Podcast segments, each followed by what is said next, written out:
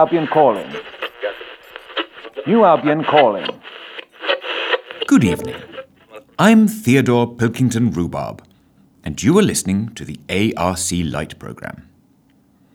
Shortly, we will be bringing you another of our splendid slumber time stories, which this week is a bit of a whodunit and a how did they do it, it says here. But first, we have the last in our series of old Albion folk songs, which have been collated by the venerable Dame Hildebrand Dilemma Spaniels. Now, last week there was an unfortunate mix up with the tracks, and we played you something that should never have gone out on air. So it's with some relief and great happiness that I can tell you that this week's track is a lovely little number. It's the first of this recorded series to feature both a male voice and harmony vocals, and as such is particularly special. We really have enjoyed bringing you these culturally significant recordings, and I'm sure your anticipation is high for this week's offering. So, dear listener, lean back, close your eyes, and let the sounds of yesteryear ooze all over you. As we present for you another folk song of Old Albion, introduced for this final time by Dame Dilemma Spaniels herself. Do you know anything else? Yeah, I've got one. I'll give it a go. Yeah, join in. Sorry, here we go. This one. I don't care. Just sing it. My wife Doris. My wife Doris. Oh, Everybody's had her, including Father Spell. My wife Doris. My wife Doris. Everybody's had a rump or tea. Sing along. My wife Doris. My wife Doris. Everybody's had her, including Reverend Fudge. My wife Doris. My wife Doris. Everybody's had a rump or tea. Mrs. Mulligan. My wife Doris. My wife Doris. Everybody's had her, including Mrs. G. My wife Doris. My wife Doris. Everybody's had a rump of tea. I Have a banana. Two, three. My wife Doris. My wife Doris. Desist immediately, you disgusting worm-ridden peasant. I'm not a peasant. I'm the mayor. Don't come any closer. I have a gun and I will shoot you.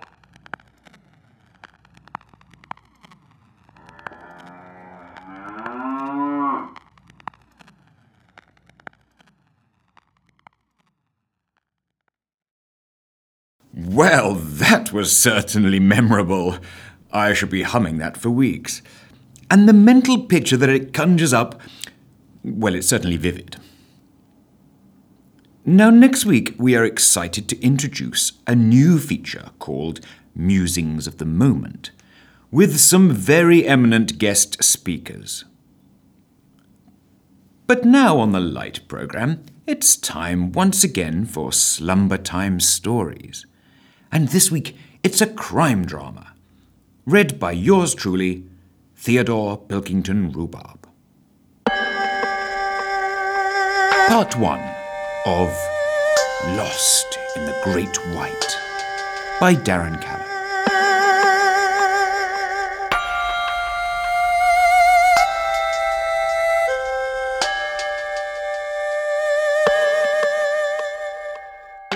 Well, that's a very rum do, muttered the PM, as he, the Homeland Defence and Attack Secretary, the Right Honourable Arthur Coward, and the King's butler, Ms. Chuffingwell Happy, stood and stared through a three foot round hole in the ceiling of the King's favourite bedchamber, and out to the blue sky and lazily drifting clouds beyond. They continued to stare for a moment or two longer before the PM, who felt somewhat uncomfortable amongst so much regal finery. Scandalously, the PM was a Republican. could think of nothing better to add than, Very rum indeed.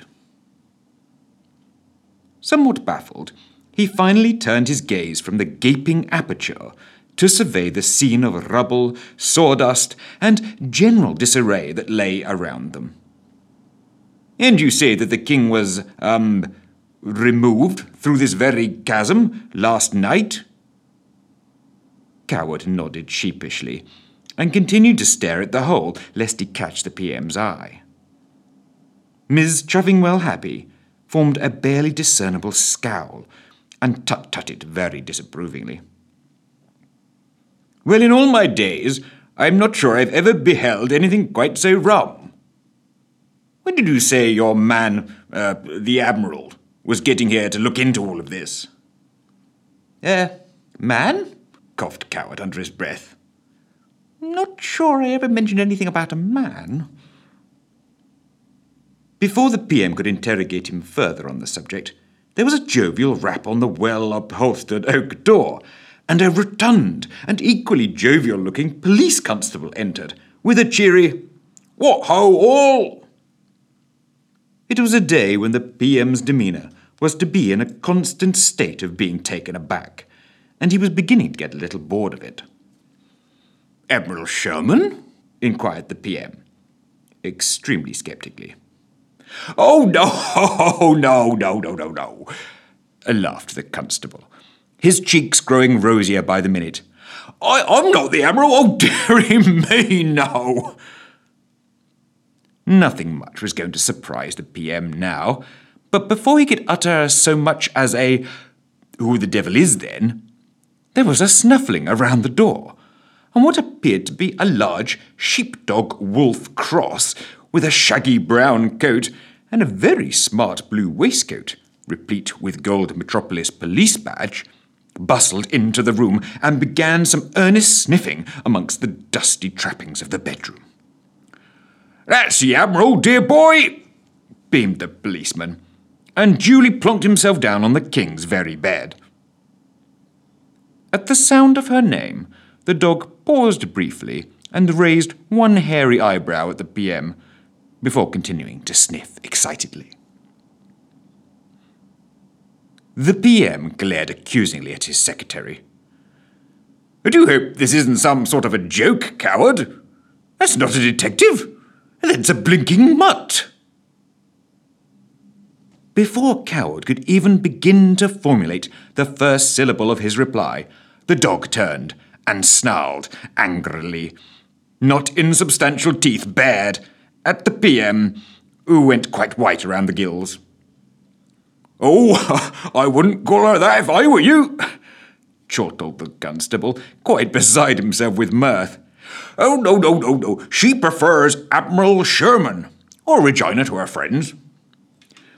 Uh, uh, good dog, uh, uh, Admiral, squeaked the PM, and somewhat placated, the dog resumed her sniffing, moving now towards the fireplace. The Defence Secretary suddenly found his voice as Chuffingwell Happy continued to scowl in such a way as to suggest she was very unimpressed with the whole carry on. I know it's a little queer, uh, but the Admiral is the best operative we have. Uh, she'll get to the bottom of this carry on, and no mistake. Well, I blasted well hope so, muttered the PM, looking around for someone not too dusty to park his posterior. Finally spying a reasonably sturdy looking chair, he duly sat. Tell me, Constable, why is she called the Admiral? Oh, oh, oh, well, that was her idea, that, guffawed the constable. Uh, you know, it seems they aren't too keen on giving ranks to animals in a constabulary, even though she's our most decorated operator. Mm. Uh, so she renamed herself Admiral, so she outranks us all. oh, it does make me laugh. With this, the constable proceeded to do exactly that, with great bellowing guffaws, which caused the defence secretary to stifle a chortle under his breath. Even the PM was finding it a little hard not to chuckle. Mrs. C.H., however, could not have looked any sterner. Right, right, offered the PM, raising an arm to instill some calm on the situation. Miss Chuffingwell, I, I think perhaps tea and bickies for everyone, and for the benefit of. He glanced at the dog, still busy at her snuffling investigations. Uh, the Admiral, uh, perhaps you could just recap on our understanding of events to date?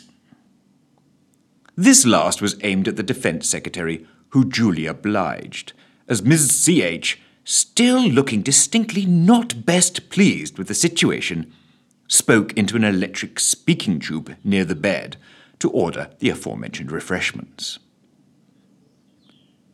Taking a place centre stage, the secretary began to recount the tale of how the butler had knocked thrice on the royal bedchamber door this very morning before deciding it best to arouse the king from his slumbers, only to find a deficit of kings and a surfeit of clodding great holes in the ceiling. The only conclusion offering itself was that one had been removed through t'other, but the whys and wherefores of the situation were yet to be ascertained with any degree of clarity, or, indeed, at all. With this final pronouncement, Admiral the dog was heard to tut and shake her head slightly. Before the PM could venture his tuppence halfpenny on the subject, a train's whistle, followed by a whirring and clanking sound, interrupted their flow. Then, on a hitherto unnoticed miniature railway track that entered from a hole in the wall, appeared a tiny steam powered locomotive, towing behind it a tender stacked with bourbons and four cups of steaming beverage in white porcelain train carriage shaped cups. Well, I never, muttered the PM, rubbing his hands at the thought of a decent brew. However, a loud bark from the Admiral brought him back to the present with a start. Oh, ho, ho, ho, ho, ho! What have we here? Bellowed the still as yet unintroduced constable, jumping up in a sprightly manner that belied his size, and moving to the middle of the room, where the Admiral was tapping urgently with one paw. As all looked on, and the PM gave only half a glance to his now cooling cup of tea, the constable knelt down and delicately pulled a small white flower from amongst the scattered debris. Well, all my days! What have you found here, girl? Admiral sat herself down on her haunches, looking really rather pleased with herself, if such a thing were possible in a hound. If I may, ventured the defence and attack secretary, reaching for his spectacles. I'm no great expert, but uh, I do consider myself something of an amateur horticulturalist. He studied the flower carefully as Miss C.H. finally distributed the cups of tea, including pouring one into a bowl produced by the constable that the Admiral lapped at noisily. Well, I do believe it's a lesser spotted diamond edelweiss, offered the secretary. And with this, the Admiral paused slurping briefly and appeared somewhat impressed at the diagnosis. And this is certainly a great breakthrough for us, as these flowers are only found in one part of the world. All looked on expectantly. However, despite taking a large inward breath in anticipation of a great pronouncement, it gradually became apparent that the secretary was perhaps struggling to recall the exact origin of the specimen. And where would that be? Inquired the PM, hoping to chivvy things along as the secretary was starting to turn puce. Finally, to the relief of all, he exhaled, uttering breathlessly, The Crested Mountains.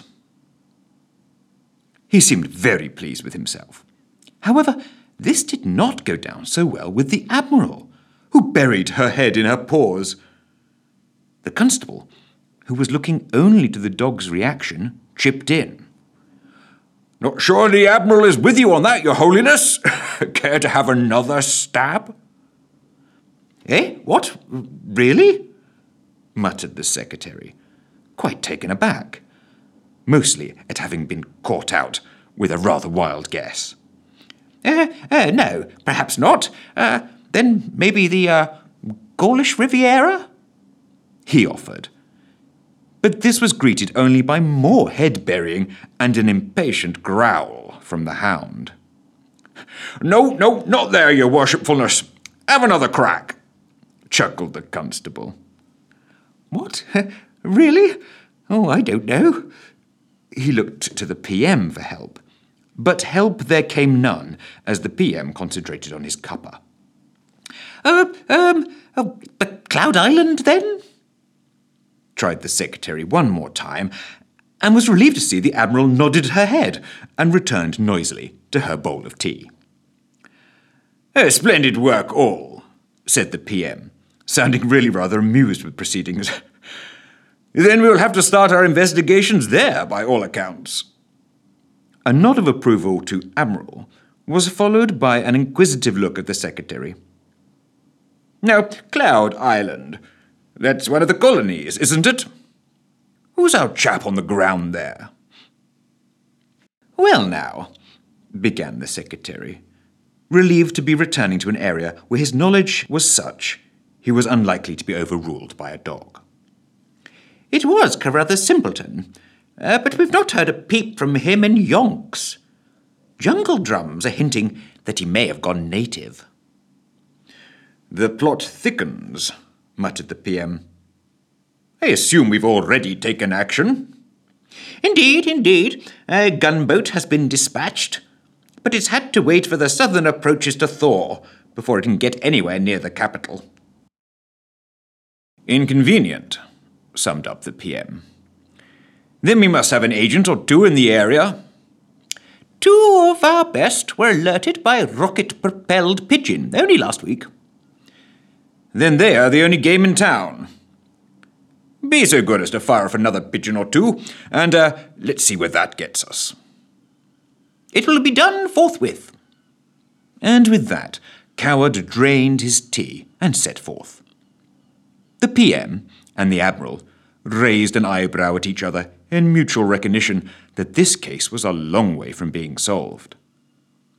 Nevertheless, the PM was moved to mutter a good girl under his breath, raising his carriage shaped cup in a simple salute to the hound. Jolly well done. About a week later, Carruthers Simpleton rolled over on his side and gazed drunkenly out through the large window at the bottom of his cabin wall across the strange, eerily lit land that was his current pied a terre. He took a deep suck on his hot fermented millet drink through its bamboo straw, idly playing with his pencil moustache and chuckling to himself at how cushy his number had become. Ever since that creepy snook chap had arrived and offered him twice his normal civil service salary to cut communications with those pompous twits in the metropolis, whilst simultaneously turning a blind eye to the comings and indeed goings, on the north side of the island, his prospects had improved immensely. At some point, there was almost certain to be a great reckoning, but with the southern passages currently frozen solid, that time was some way off arriving. Cloud Island was certainly a weird and wonderful place to be marooned. In point of fact, it was actually an old, mm, hopefully dormant, volcano with a large flat top that was surrounded six months of the year by ice and had some peculiar cloud formations that gave it both its name and its peculiar ambience.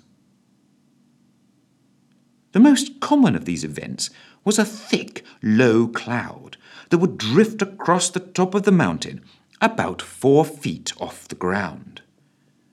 This would have the curious effect of hiding everyone's heads as they carried out their business, and encouraged the locals to build windows at ground level to allow them to at least observe the headless bodies scurrying this way and that. It was through one of these low level apertures that Carruthers Simpleton now gazed out from his bedroll at the rather fetching lower reaches of a pleasingly buxom milkmaid in a low cut peasant dress, now striding her way approximately in his direction.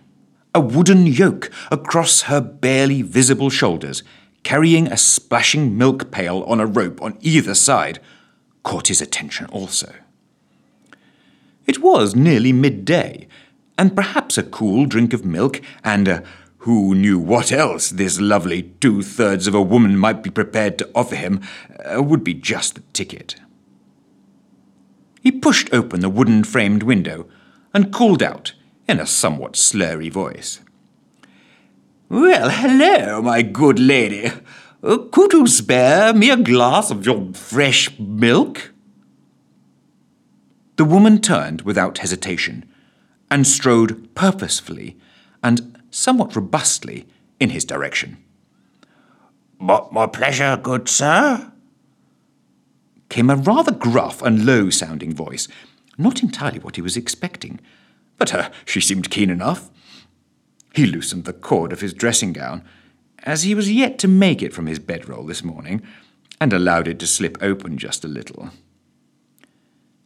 Despite the fact that he had gone considerably to seed in his three years on the island, Simpleton still considered himself quite a catch in this land of hard toiling peasant farmers. Come to the door, and I'll give you something for your trouble. Do right, I will, thought the island governor to himself as he kicked open the rickety wooden door with his foot. A little of the island's low cloud drifted into the room as the bulky form of the woman approached.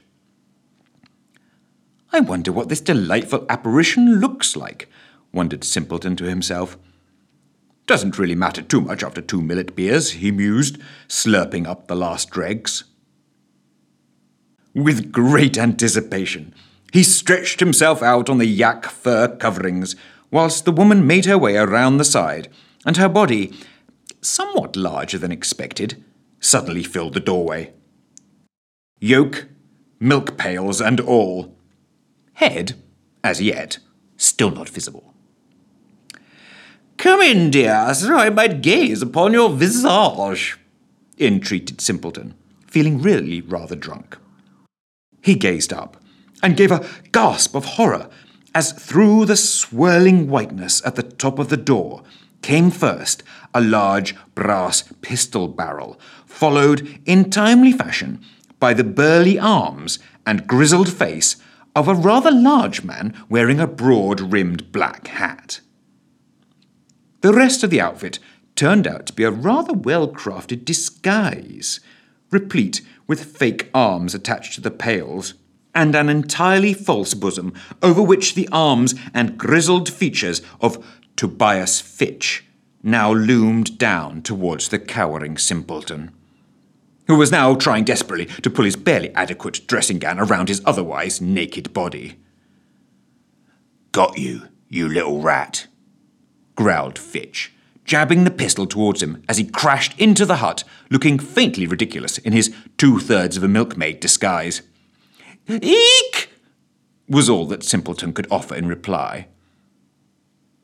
Fitch began to peel off the bizarre costume with one burly arm, whilst all the while keeping his large revolver pointed at Simpleton's nose. After a brief struggle, the outfit was off, and Fitch stood in all his glory, dressed in a long black coat that had been hidden underneath. The only odd thing being that the bottom half of his legs was still in character, as it were, resplendent in thick tights and peasant girl fur booties. I don't suppose you know anything about the disappearance of the king's person now, do you? I might be able to help you with that, droned a curiously monotonous voice that emanated from the rat like features of a rather creepy looking man who had appeared silently from behind a partition at the rear of the hut. Fitch scowled, but he did not move as he noticed the malevolent figure had a small, but lethal enough looking five barreled pistol trained between his eyes. Fitch cursed himself inwardly for not having been more on the ball. But he'd been so concerned with getting the drop on Simpleton that he'd forgotten to look out for accomplices. He continued to train his own gun on the cowering man while he kept his eyes fixed on the newcomer. And who might you be when you're at home? growled Fitch, with barely disguised annoyance. Snook, drawled Snook, in really the most boring sounding tones that Fitch had ever had the misfortune to clap ears upon. Rhenish Snook is the name, and you are somewhat earlier than I would have thought possible. Uh, but never mind. I have your King Billy boy incarcerated nearby. With these words, and not a syllable more, Snook then ducked back behind the partition. With the barest flicker of movement, Fitch adjusted his pistol and fired three horrifically loud shots at the general area where Snook should have been, blasting great holes in the bamboo and reed screen and filling the little hut with acrid smoke. Too slow, came the familiar dull tones from behind Fitch, and he felt the cold metal of the pistol pushed into his neck. Be so kind as to drop your weapon, drawled Snook. Fitch had no option but to comply, though his brain was now churning on how this rodent like creature had been able to move so swiftly. Maybe the thin mountain air was getting to him. Make yourself useful, Governor, and disarm this gentleman, sneered Snook in the vague direction of Carruthers Simpleton, who was shivering in his barely adequate dressing gown, but having been sobered up considerably by the goings on, he shuffled to comply. Some five minutes later, with Fitch relieved of his coat and hat, and with a small pile of weapons, including pistols, knives, blowpipes, and other paraphernalia, crudely piled in the middle of the room, the disarming was deemed to have been probably completed. In any case, time was getting on, and with barely a nod to the pathetic form of the governor, Snook beckoned that Fitch should move outside into the low cloud. And so, the two odd, headless figures made their way across the village. Fitch now in only his undershirt and shorts, milkmaid's tights and booties. Snook in his dull grey trench coat, and equally uninteresting grey shoes. Brass pistol to the fore, urging his prisoner onwards. After a few minutes trudging, the gravel path gave way to a crude rope bridge, and Fitch made his way somewhat uneasily onto this contraption. The, the, whole affair was shaking and wobbling so much that Fitch nearly lost his footing once or twice. It soon became apparent that although one side of the bridge was secured on the mountain, the other was attached to something a lot less stable. Fitch's suspicions were confirmed as the bridge finally led onto a wooden and iron gangway that appeared to stretch off into the clouds with a large canvas envelope bobbing gently on either side of them. It was most likely they were now on the top surface of a colossal airship type contraption moored in the clouds alongside the cliff face. Truly, it was so big that Fitch could not make out the extent of it in any direction, as its off white bulk merged into the low cloud billowing all around them. Here and there, similar gangways stretched out at right angles to their pathway, and the occasional vent or mechanical artifact could be glimpsed. But nothing made a sound, and Fitch could only guess at their utility. A few steps further, and Fitch began to make out another figure in grey, standing near a dark hatch in the superstructure. As he got closer, he realized that the verminous features looked rather familiar, and he could no longer hear footsteps on the planks behind him. With, with horror, he realized that Snook was no longer behind him, but standing, pistol in hand, in front of him, gesturing languidly for Fitch to descend into the body of the airship. Fitch's brain could hardly begin to surmise how Snook was managing his mysterious vanishing tricks before he was forced to descend an iron ladder into the ship. The heavy hatch was slammed shut, and many bolts were thrown, leading Fitch to immediately discard any thoughts of making good an escape that way. Instead, he continued to descend until his foot failed to find a rung at the bottom of the ladder, and he realized it had terminated above a simple hole in the canvas, below which was who knew what. Hello, below? he called out, as much to see if his voice echoed back off any solid surface, but was surprised instead to hear a reply. What ho, old thing? came the unmistakably chirpy tones of King William, the eleventh of that name. Without hesitation, Fitch let go of the ladder and dropped rapidly into the light below. To his great relief, he hit relatively soft airship canvas after a drop of only 10 feet or so. Taking in his surroundings, Fitch found himself in a room that was canvas on all sides but two. Ahead of him, through narrow iron bars, was the rather bizarre visage of the King of New Albion, sitting in his monogrammed pyjamas, nightgown, and nightcap, cross legged on the gently bobbing floor, grinning from ear to ear. What ho, old thing? chirped King Billy the Eleventh again. Looking for me by any chance? Before Fitch could offer anything in return, the king cryptically put his finger to his lips and then pointed over Fitch's shoulder.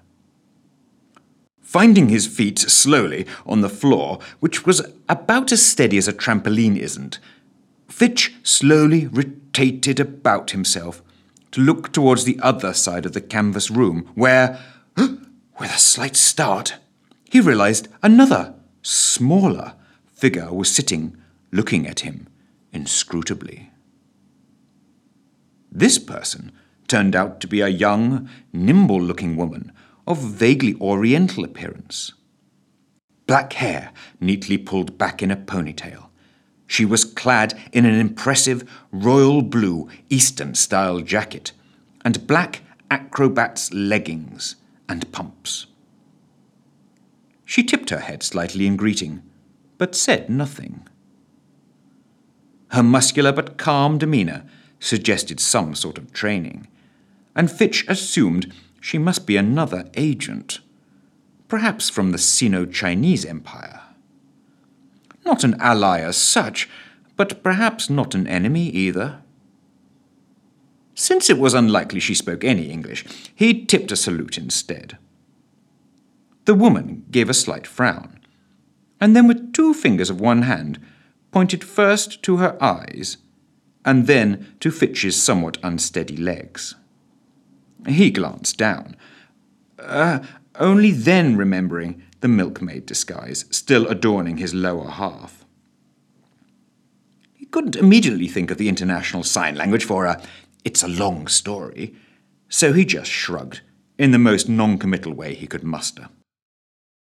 Before further wordless confusion could be engaged in, there came a juddering in the airship, and without warning, the canvas floor gave way, and Fitch and the woman were both sent tumbling into a narrow fabric tunnel. Cheerio then, old fruits, offered the king, by way of goodbye.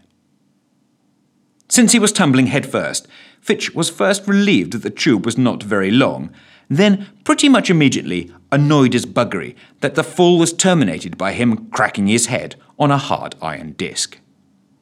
He barely had time to mutter half an oath before the woman landed on him with a thump, and then the floor began to descend, and they were both forced to hold on to a cold iron pipe, which was all there was between them, the elements, and a drop of unknown depth below them.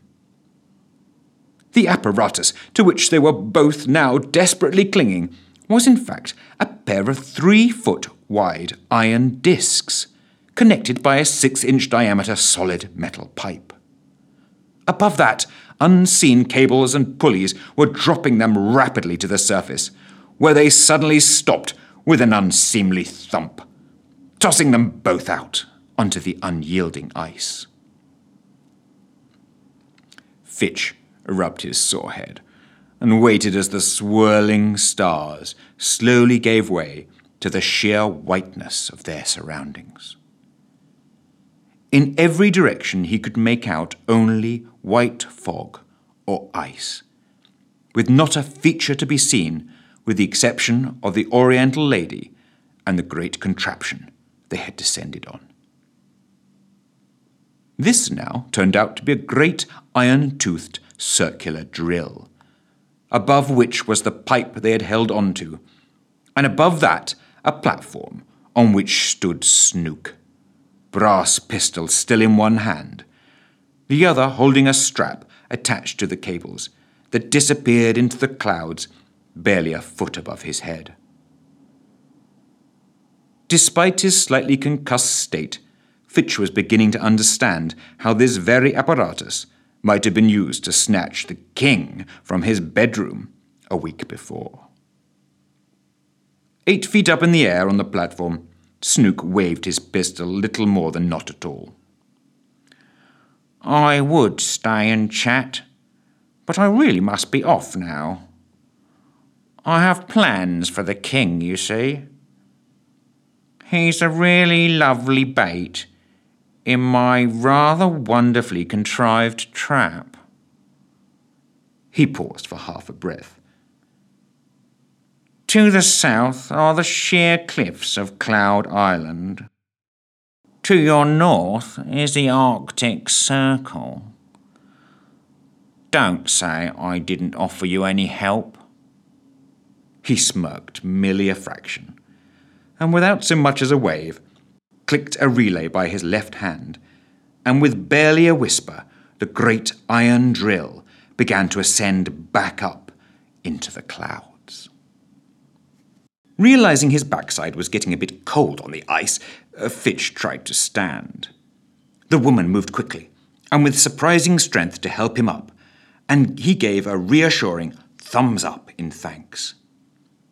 She responded in kind, and then circled her finger to ask what direction they thought they ought to move, since staying still seemed not an option. He shrugged somewhat forlornly, realizing he could see only white in all directions, and the light was probably starting to fade a little.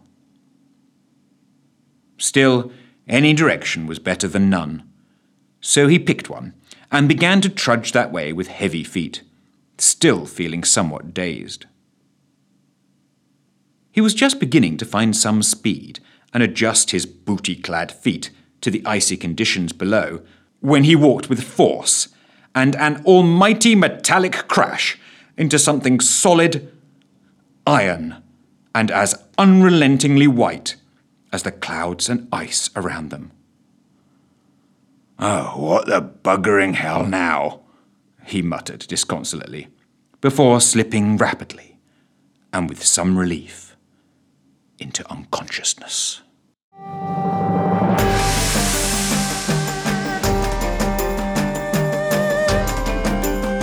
What will befall our two heroes lost in the vast Arctic expanses?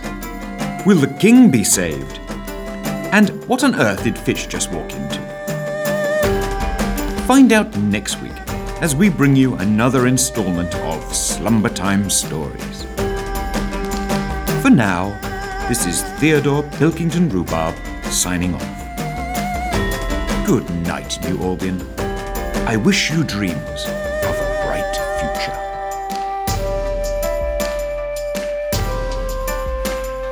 All stories, voices, and characters created by and copyright to Darren Keller. The part of Hildebrand Dilemma Spaniels was played by Emma King. All music by Charlotte Savikar. Tales of New Albion is available to buy from Amazon online stores or via Bandcamp, where the album is also available. For more information, go to www.talesofnewalbion.com or search for Tales of New Albion on Facebook. Tales of New Albion is a Monkey Teaspoon production, Albion Radiophonic Corporation.